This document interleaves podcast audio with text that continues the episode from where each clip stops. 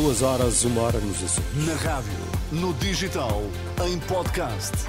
Música para sentir, informação para decidir.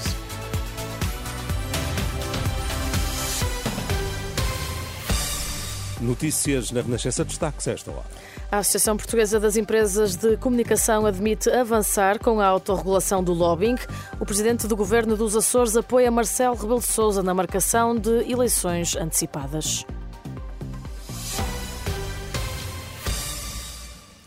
A regulação do lobbying volta a estar na agenda na sequência da Operação Influencer que levou à admissão do primeiro-ministro e à queda do governo. O antigo deputado do PCP, António Filipe, acha que por isso mesmo o momento é mau para voltar ao tema. Que eu, se, se fosse um defensor da regulação do lobby dizia assim, pá, tirem-me deste filme. Porque se associamos a regulamentação do lobbying a isto, o que estamos a dizer é, bom, eh, o Sim. Dr. Lacerda Machado beneficia de presunção de inocência e, portanto, claro, não estamos todos, aqui a julgar todos, ninguém. Todos Mas isto aparece da base ideia, ainda possível foi meu não colega de faculdade, é uma pessoa que eu muito estimo. Mas dizer assim, bom, eh, ele é suspeito de tráfico de influências, é suspeito. Eh, ora bem, mas se regulássemos o lobbying, eu te pergunto, mas se regulássemos o lobbying, o quê? Não. Ou seja, estávamos aqui a legalizar não. o eventual tráfico de influências? Quer-se dizer com isso que o que ele estava pode a fazer, essa, o que ele estava a fazer, o que ele estava a fazer era ilícito, mas se ele tivesse uma coisa chamada Lacerda Machado e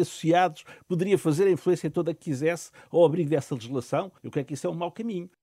O antigo deputado do PCP, António Filipe, em declarações à jornalista Marina Pimentel, o Parlamento chegou a aprovar a regulação do lobbying em 2019, mas o projeto de diploma foi vetado pelo Presidente da República. Domingos Carvalhosa, a Presidente da Associação Portuguesa das Empresas de Comunicação, diz que se o legislador não retomar a regulação do lobbying na próxima legislatura, as empresas vão avançar com a autorregulação.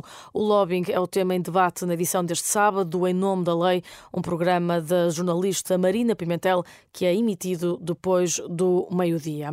Eleições antecipadas nos Açores e antes das, das legislativas nacionais, o presidente do governo dos Açores reafirma apoio a uma eventual decisão de Marcelo Rebelo de Sousa de dissolver a Assembleia Legislativa e marcar eleições regionais o mais depressa possível sem as condições de estabilidade necessárias, somos favoráveis às eleições antecipadas, o mais depressa possível. O chumbo do orçamento provocou esta crise, com prejuízo para as famílias, para a nossa economia e desenvolvimento. O Governo Regional tem o dever de apresentar a proposta, mas Sua Excelência, o Presidente da República, tem o poder de antecipar a realização das eleições legislativas regionais, evitando assim perda de tempo prejudicial. Palavras de José Manuel Bolheiro no registro da RTP Açores, um dia depois da reunião que teve em Lisboa com Marcelo Rebelo de Sousa. O Presidente da República esteve a ouvir os partidos envolvidos na crise política provocada nos Açores pelo chumbo do orçamento regional. No plano internacional, o regresso dos bombardeamentos na faixa de Gaza já provocou 178 mortos e 600 feridos desde quinta-feira à noite. Os números são avançados pelo Ministério da Saúde do território.